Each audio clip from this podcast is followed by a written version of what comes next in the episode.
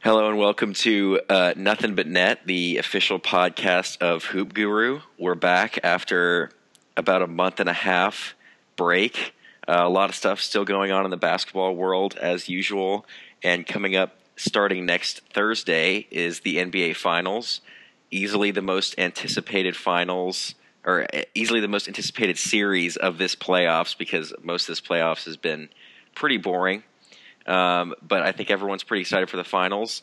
Uh, Mason, biggest storyline going into the finals other than James Jones making his seventh straight finals appearance?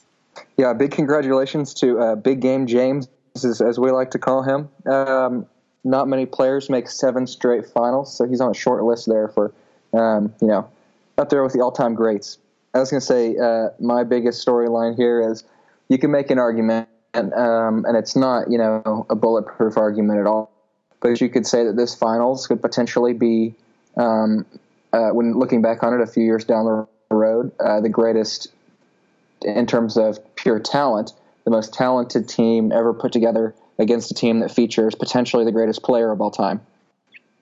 Yeah, definitely. Um, I I would say that this is probably the greatest team put together in the Warriors.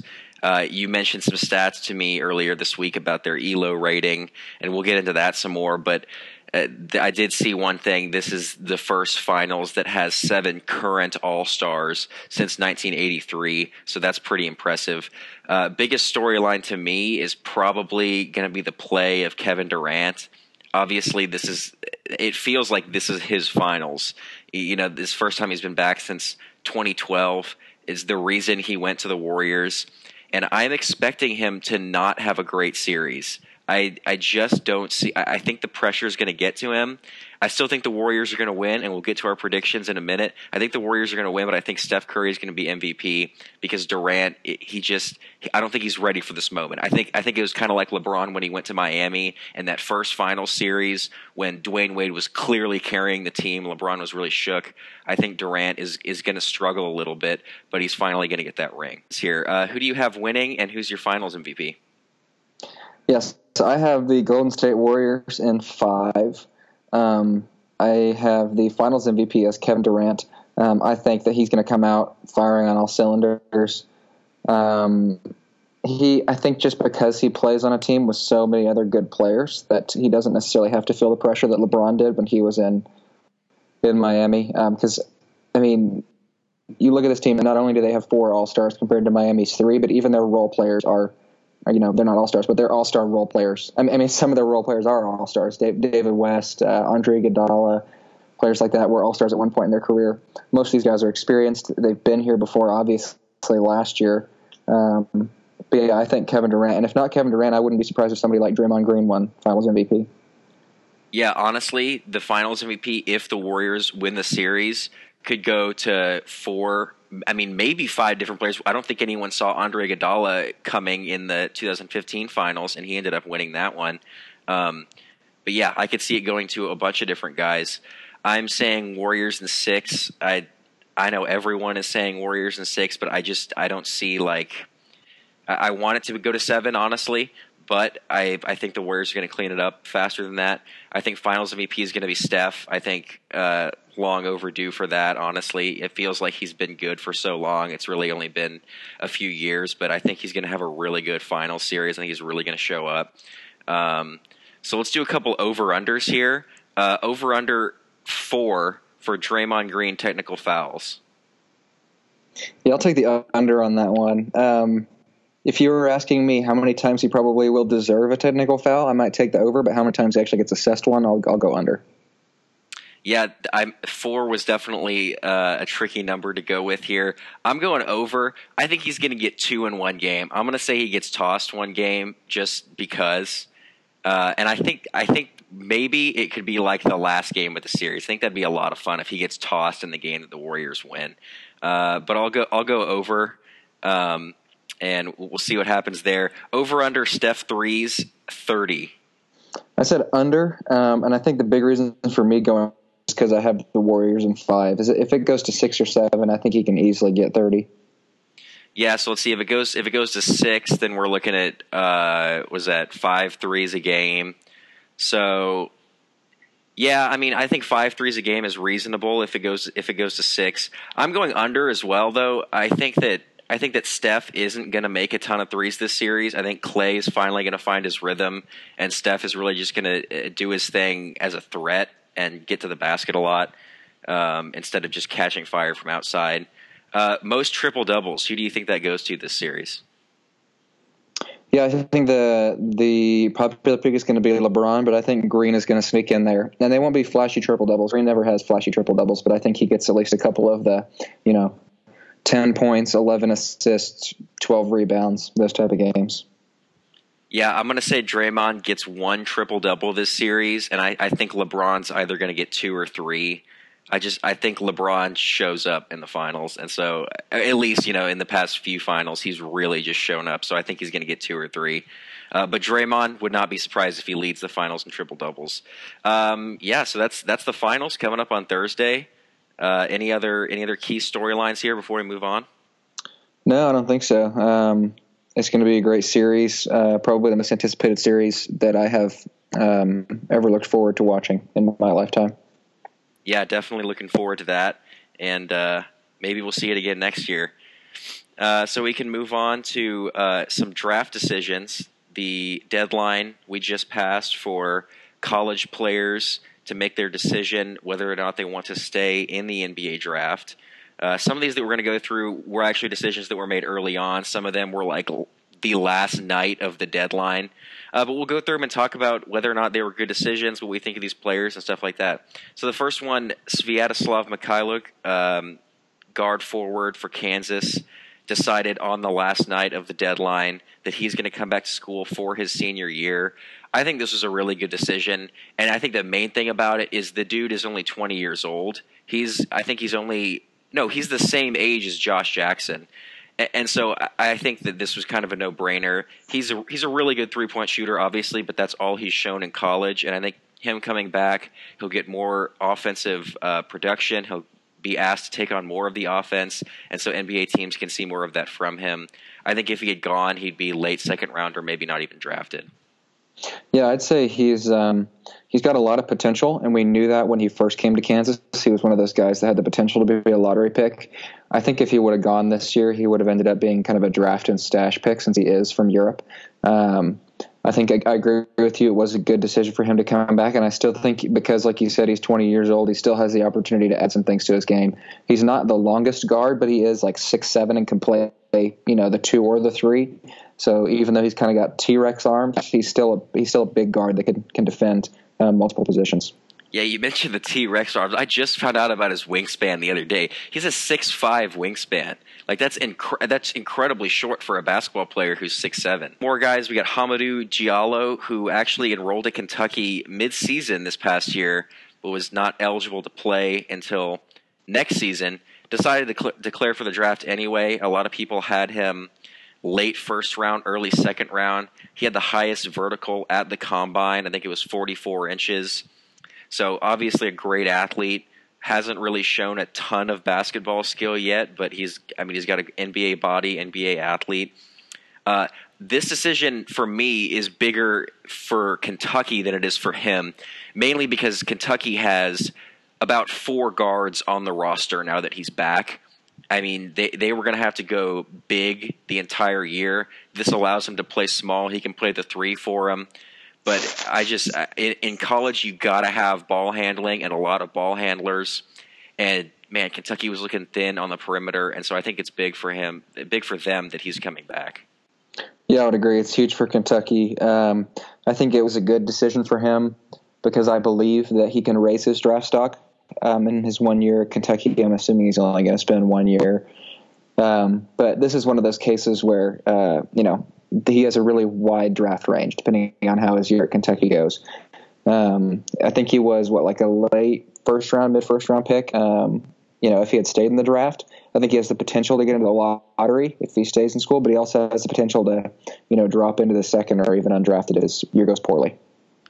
Yeah, definitely. That's definitely the risks that players have to assess is if they don't have a great year in college, maybe their maybe their draft position lowers or any, or something like that. But I think the big thing with him was uh, a lot of NBA scouts didn't get to see him play, and so I think it's good that he's going to actually play at Kentucky. He'll be he'll be a de facto freshman, even though he'll be listed as a sophomore. Really.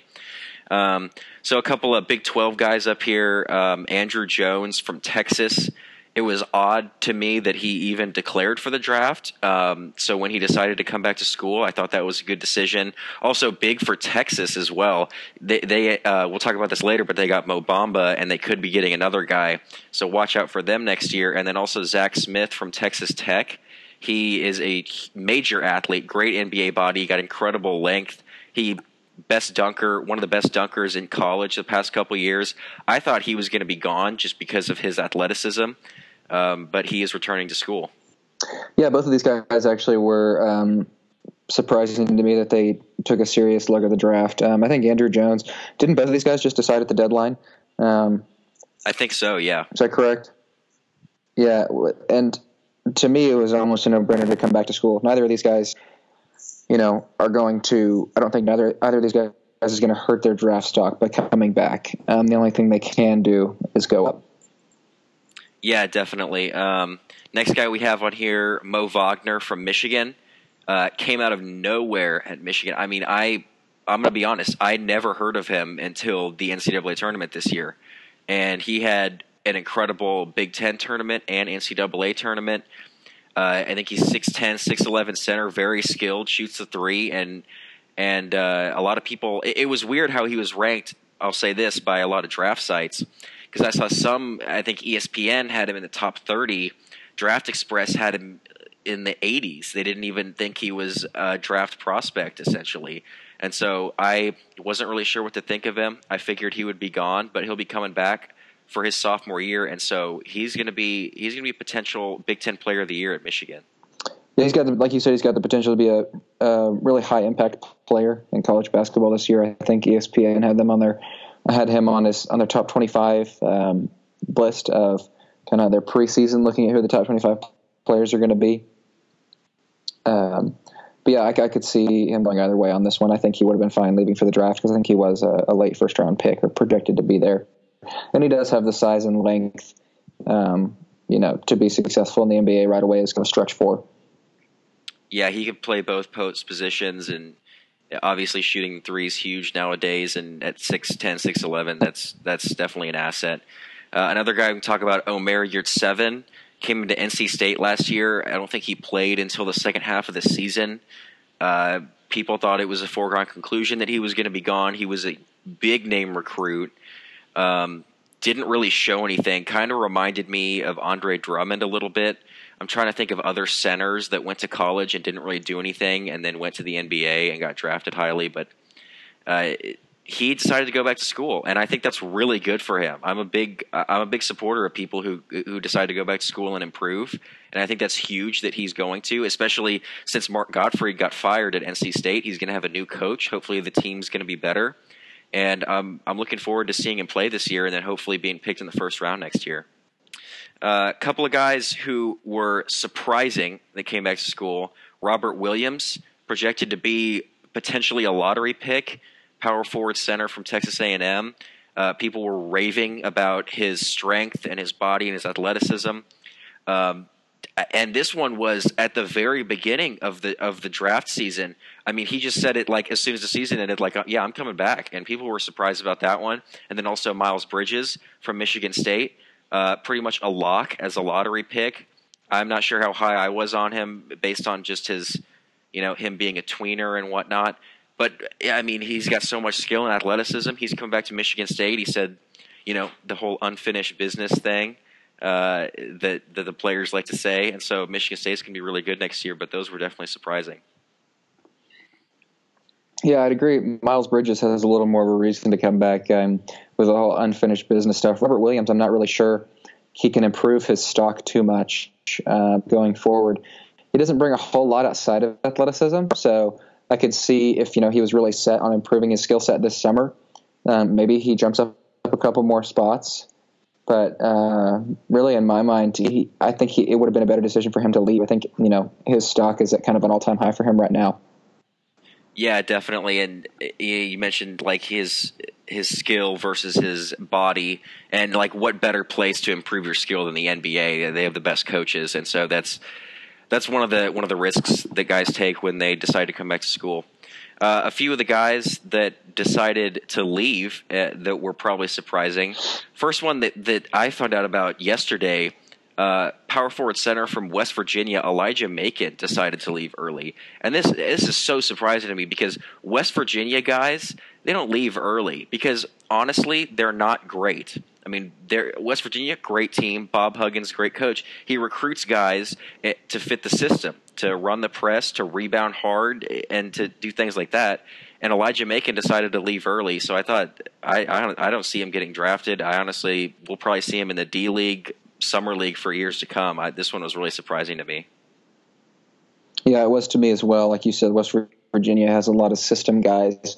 In fact, I don't remember any guy in the past maybe five years from West Virginia really making a significant impact for an NBA franchise. You know, right after they're drafted or anything like that. So this was definitely surprising. Yeah, um, another one, uh, Jonathan Motley. I, I kind of like this one. Um, he was he was on the fence about it when he declared uh, for the for the draft combine. Uh, you know, people were wondering. You know, Baylor fans still on the fence about whether or not he should come back, and I, I like that he's leaving. I think his his stock is really good. Uh, best power forward in the nation this year. Uh, his length and his skill really good right now, and I think he could he could fit with an NBA team, be a solid backup four or five. I think this was the right time for him, and if he had come back, it might have been forcing it. I think his stock is is as high as it's going to be right now.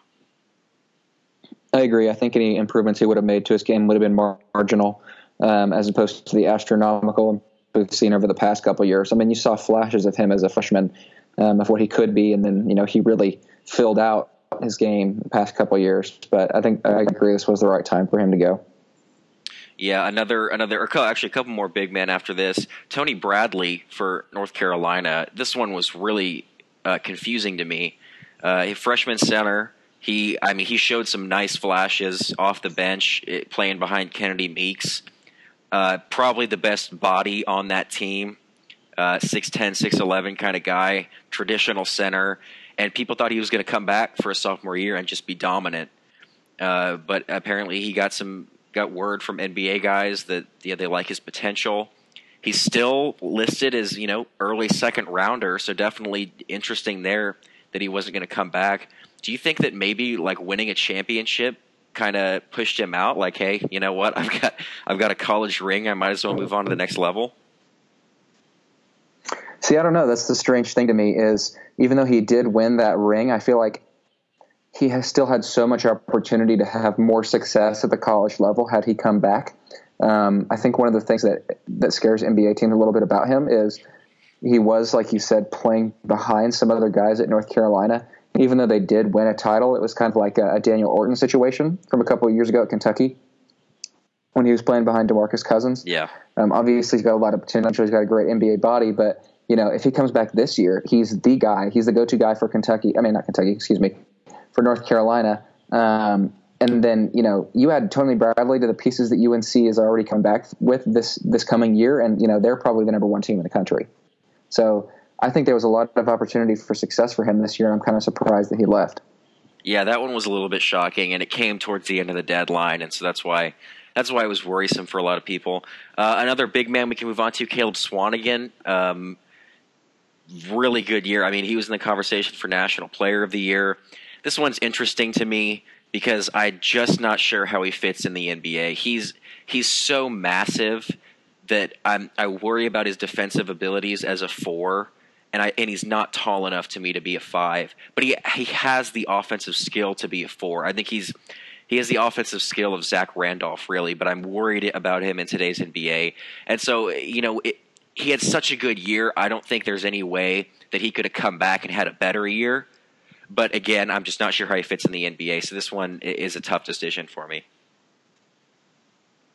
Yeah, my best projection for him would be, you know, if he gets if he gets really smart about his defense and really tough about it, I could see him playing like a.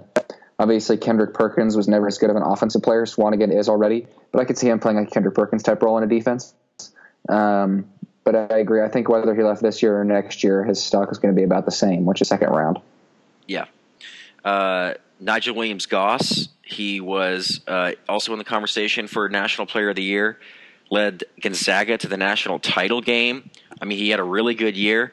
Uh, I don't see him as as an NBA player. Honestly, I really would have liked to see him come back for another year. Nothing about him is outstanding, uh, and so I, I, think he really should have taken advantage of that next year. And, and Gonzaga still would have been at the top if he had come back. Yeah, especially with the huge crop of really good point guards coming out um, in this draft. It's it's already highly diluted. I can imagine if there weren't very many point guards, uh, he could slip into a spot that maybe where he would be a little bit overrated. But you know, we're looking at five point guards potentially in like the top eight picks or something like that. Um, so I just don't think there's any room for any teams to take Nigel Williams Goss. Yeah, definitely. And and we're as we move on here, we have literally five more point guards after this. First one being Isaiah Briscoe, which I just don't see him as an NBA player. I am he it baffles me that he left after his sophomore year. I mean, I'm not sure how his stock would increase. Uh, he's about six one, and he absolutely cannot shoot the basketball. Uh, his best ability is getting to the rim, but I mean, at six one, he's going to have a really hard time finishing at the basket. Obviously, he can have potential as a great defender, but I just don't see him being drafted. And then another guy, Marcus Keene, he led the NCAA in scoring. Really small. He's about five nine.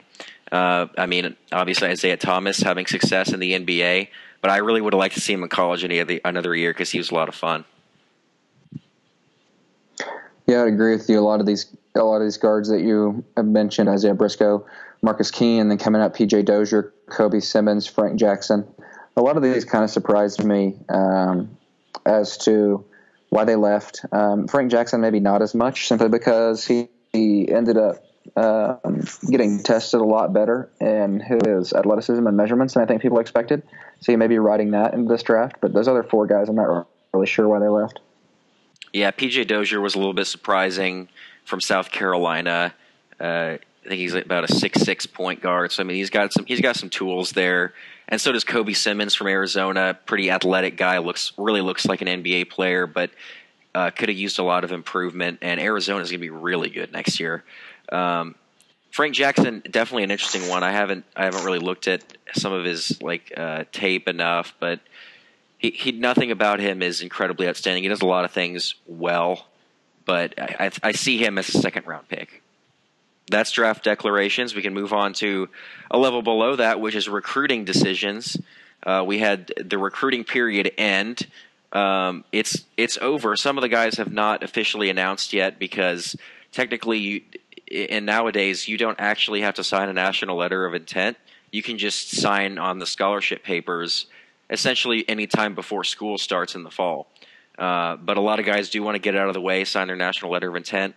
And so we had some last minute ones. Uh, Mo Bamba, uh, number three ranked player on ESPN. He's a center. He's going to be going to Texas. Uh, this is a big deal. Uh, it's also funny to me, honestly, how how Texas keeps getting these centers these uh, these Miles Turner, Jarrett Allen, uh, Cam Ridley back in the day. It, it's honestly just weird that they keep getting these centers. I mean, I guess they I guess they see the success Miles Turner had in the NBA. Jarrett Allen's going to be a first round pick. Um, but man, Texas was not good last year, and they were supposed to be. So, uh, do you think they could turn it around with Bamba? I think if they do turn around, it won't be because of Bamba. It'll be because uh, um, of their guard play. That's been their weakness for a long time is their guard play. Like you mentioned, um, the centers have always been at least able to carry their own weight, if not, you know, be a you know a, a, centerpiece for the team. But I think if Andrew Jones and some of the guys that they're bringing in can start to kind of carry their own weight in terms of really being a you know a top twenty five, top twenty, top fifteen caliber backcourt, then you could see some improvement from Texas. Yeah, I think uh, we'll talk about some other guys later, but Texas, I think, to me, is going to be a top three team in the Big 12. Uh, a couple of guys I do want to mention real quick uh, uh MJ Walker going to Florida State. Um, Brian Bowen, Brian Tugs is how is uh, his nickname. Brian Tugs Bowen. Uh, rumor was that he that the front runner is now Texas, uh, because he's being recruited hard by their five-star point guard recruit Matt Coleman. Um, and he's also being recruited by Oregon, DePaul, NC State, Creighton. Apparently, Arizona and Michigan State were his two main ones. But then, after some draft decisions and um, and some recruiting decisions, he's he doesn't really fit there well at either of those schools. And so, Texas has really come onto the picture late. So, I mean, if they add him, they got Matt Coleman, Andrew Jones coming back. They could really be good. Uh, Tremont Waters, uh, decommitted from Georgetown. Frontrunner is now Western Kentucky, apparently, who also has the number 10 player in Mitchell Robinson. He's also considering UConn, Duke, Indiana, Kansas, Kentucky, Yale, and Georgetown. He's a point guard, and you need point guards in college. Uh, so he's he's about a top 40 recruit, I believe. So he his decision will be important. Um, a couple of big names that ended up ended up going to some big name programs. Kevin Knox choosing Kentucky so he rounds out their their NBA starting lineup. He's about six eight. He can start at that small forward position for him because, of course, they already have some NBA sized power forwards and centers. Um, so, yeah, that Kentucky is is uh, doing their thing, and then also Trevon Duval to Duke. This one is essentially a result of Frank Jackson going to the NBA. Yeah, Kevin Knox is an interesting situation because I think on on most college teams he would be your ideal stretch four type player in college who then moves to the small four in the NBA just because of his incredible size um, for that position right now.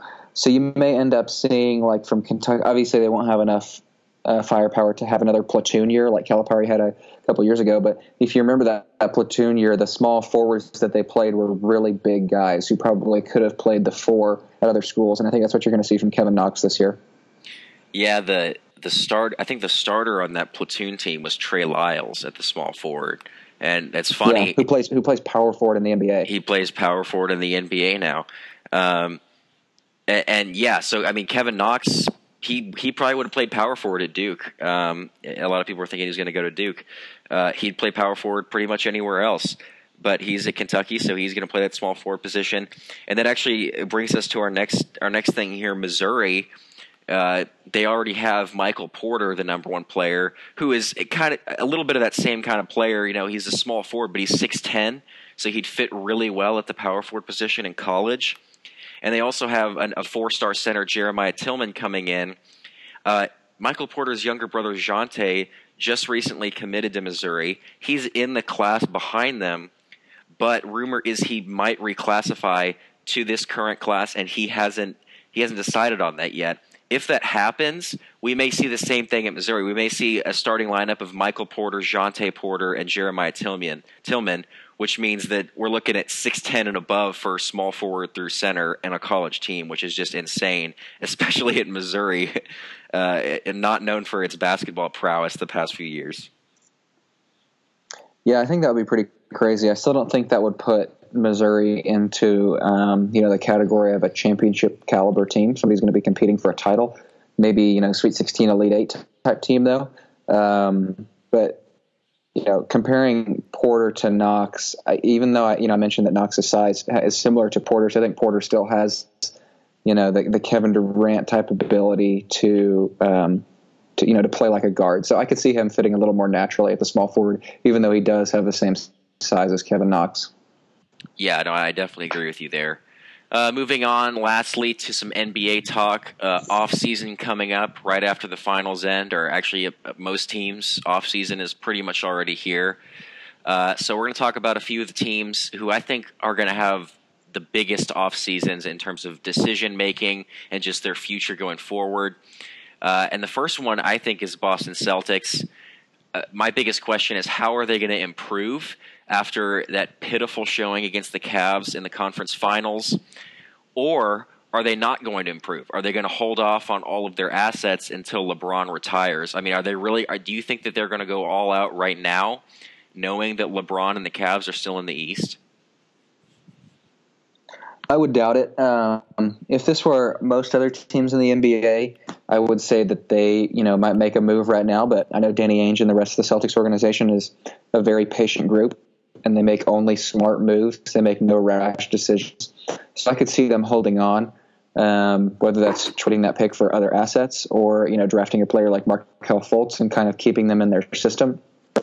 but really, they have all the tools right now, which is a really rare situation. But they have all the tools to remain good now, but also retain their assets for the next few years and kind of wait to jump on a really good opportunity. Like once you said LeBron starts to decline and maybe the Cavs let go their stranglehold on the Eastern Conference.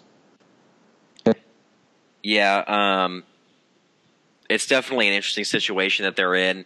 And you mentioned the patience of it because so many people have wanted them to make a move already. You know, so many fans are like, wow, they really should have traded for Jimmy Butler or Paul George at the deadline. They ended up not doing that. And they have all these assets, they have these players, picks. They have the number one pick, obviously.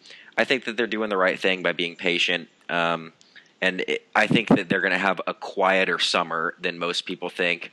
Obviously, they they could have the cap space to sign a max free agent. Uh, Gordon Hayward, Blake Griffin, guys like that are, are, are potentially out there for them to sign. I think they're going to have a quieter offseason than some people expect. Uh, next up, Golden State. I think they're going to have. I think people are downplaying uh, the offseason that, that that could happen for Golden State because Kevin Durant and Steph Curry are free agents. Now I know I know that Golden State's heavy favorites to re-sign them, especially if they win the title in the next in the next couple weeks. But nevertheless, they're free agents, and that's a big deal. I mean, think about I mean LeBron James when he was a free agent, he left Cleveland and he left Miami. Durant when he was a free agent, he left Oklahoma City. I mean, we didn't see any of those coming essentially but free agency happens and it it makes people change their mind and so i think golden state is really going to have to play with this carefully. Yeah i think people are probably downplaying it a little bit but i think the reasons that they're downplaying it are probably good reasons. Um, Durant obviously is not the guy who's looking for the max payout right now. Um, if he was, he would have re-upped in Oklahoma City. He's looking to be on a winning team, and he obviously has the best situation to be on, on a winning team um, in Golden State. And I think Curry is kind of in the same boat. Um, obviously, he is he's never been one to complain about his situation on the team or or his paycheck. He's definitely not hurting for money. And he doesn't seem like the kind of guy who is out there to make as much money as possible. Um, so I, I think I don't think either of these guys are really a, a, much of a flight risk. Yeah, no, I agree with you. I think uh, I, I, think they're good reason that the Warriors are favorites to re-sign these guys, uh, but th- there's still the option out there, and that's why I think it's a bit dangerous for them. Uh, next up, I think this is probably the biggest offseason question mark is the Clippers. Uh, Chris Paul and Blake Griffin are free agents. Uh, the whole Lob City experiment really had a nice run. It was a little bit disappointing to not even see them make conference finals. Fun team to watch, but uh, those those free agents. I mean, I, I honestly have no idea where those guys are going to go if they're going to resign. Um, th- this could be this could be rebuilding mode for the Clippers. Yeah, I think so too. Um, address some of the rumors about Chris Paul to the Clippers. I mean, sorry, Chris Paul. Excuse me, Chris Paul to the Spurs. Um, I think those are all a bit outlandish. They may be in, in kind of general talks at this point, but you know, before this past summer in signing LaMarcus Aldridge, the Spurs are just not the kind of team that goes out and signs big name superstars. Um, they just don't. And I mean, you know, nothing against LaMarcus Aldridge, but even the LaMarcus Aldridge signing was not a Chris Paul level signing. Um, that and they would have to give up so many of their role players that they value so much, and like Danny Green, Manu Ginobili would have to retire. They'd probably have to either, you know, ask Tony Parker to retire or sign him to a very very small contract, give up Patty Mills, and those are the type of players to me that make the Spurs the Spurs. And so I don't think giving up those players to get Chris Paul is something that as an organization they would do. Yeah, I agree with you there. Uh, I could see it happening but one, another thing that worries me is Dejounte Murray has looked really good. Honestly, I mean they gave him they gave him some major minutes in the playoffs, and I think that he could be their next point guard. And to to forego a ton of money uh, to get Chris Paul at the end of his career, I'm not sure would be worth it, and it does not seem like a Spurs move. Um, so yeah, uh, the Clippers and I, I, guess also in turn the Spurs are going to have a, a big offseason ahead of them. Next one for me is the Pelicans. Uh, obviously, they just traded for DeMarcus Cousins this season, and Cousins has a player option coming up. and so they're going to need to convince him that he needs to stay in town. And right now, the supporting cast just isn't good enough. Jrue Holiday is going to be a free agent, and so they're going to have to figure out a way to improve that roster so they can, they can keep DeMarcus Cousins in town. Otherwise, that trade was for nothing. Yeah, I think at this point, it's well, not at this point. Since DeMarcus Cousins became a household name, it has been totally up in the air what his decision on anything is going to be. Um, obviously, his maturity has improved a little bit since he came out of college, but he's just not a guy that you can predict. Um, and do you remember when he got traded? He said, you know, he was very adamant about like, you know, if I get traded, I'm not going to sign with them, um, with anybody, them being whoever gets traded to. So it, will be interesting. I wouldn't be surprised either way. But just from you know a a roster perspective, Anthony Davis is obviously a piece um, that you can build your franchise around. So maybe he will be enough to keep Boogie in town. Yeah, yeah, ho- hopefully it is. I'd like to see I'd like to see the Pelicans succeed with Anthony Davis. I do want to mention one thing while we're here. Um, there's a no way the Pelicans give up Anthony Davis. Some people were saying, "Oh, the Celtics they should just trade for Anthony Davis." There is no way they, they cannot give enough for Anthony Davis. He's a generational player and talent. They're not giving him up.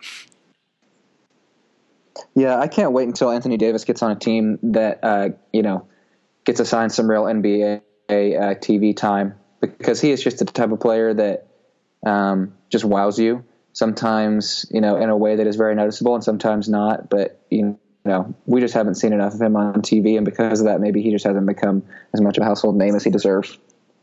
Yeah that's that's an interesting topic uh, probably for another day just about teams that get uh, time on national TV and teams that don't. I think it definitely should be spread out more evenly than it is um, so yeah, a few more teams uh, who have big off seasons coming up. The Lakers, I think, have a big one. Obviously, number two pick in the draft, and I think mainly it's because it's Magic Johnson's first off season as president of basketball ops. He needs to make a good impression there. Uh, Toronto. They have a couple of impending free agents in Kyle Lowry and Serge Ibaka, and so they kind of have the same question with Boston. Do we use our money right now, or and continue to be inferior to Cleveland, or do we blow it up? And then the last one, Utah, um, and this is essentially just Gordon Hayward. Uh, he's got a decision to make whether he wants to stay or go, and Utah's future could hinge on that. Um, notes on all three of those. I think, first of all, Utah has a good chance of Hayward remaining with the team, even though they're not able to pay him that max simply because I think only big threat to them would be Boston pulling him away, but I don't think they're going to pull the trigger on that, like we mentioned earlier.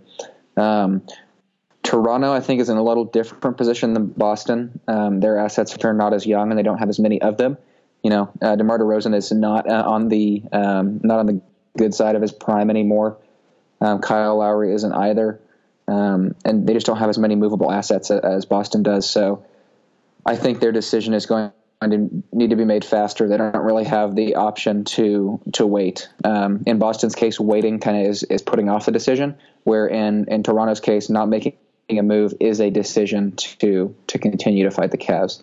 Um, lastly, for the Lakers, um, I'm a huge fan of you know Magic's first big move coming out saying that everybody but Brandon Ingram uh, is untouchable uh, or sorry, Brandon Ingram is the only untouchable uh, player on that roster. There are some really good pieces on there, but I, I, you know, on a bad team, you can't you can't be someone that says, you know, we're going to try and win now with the players we have.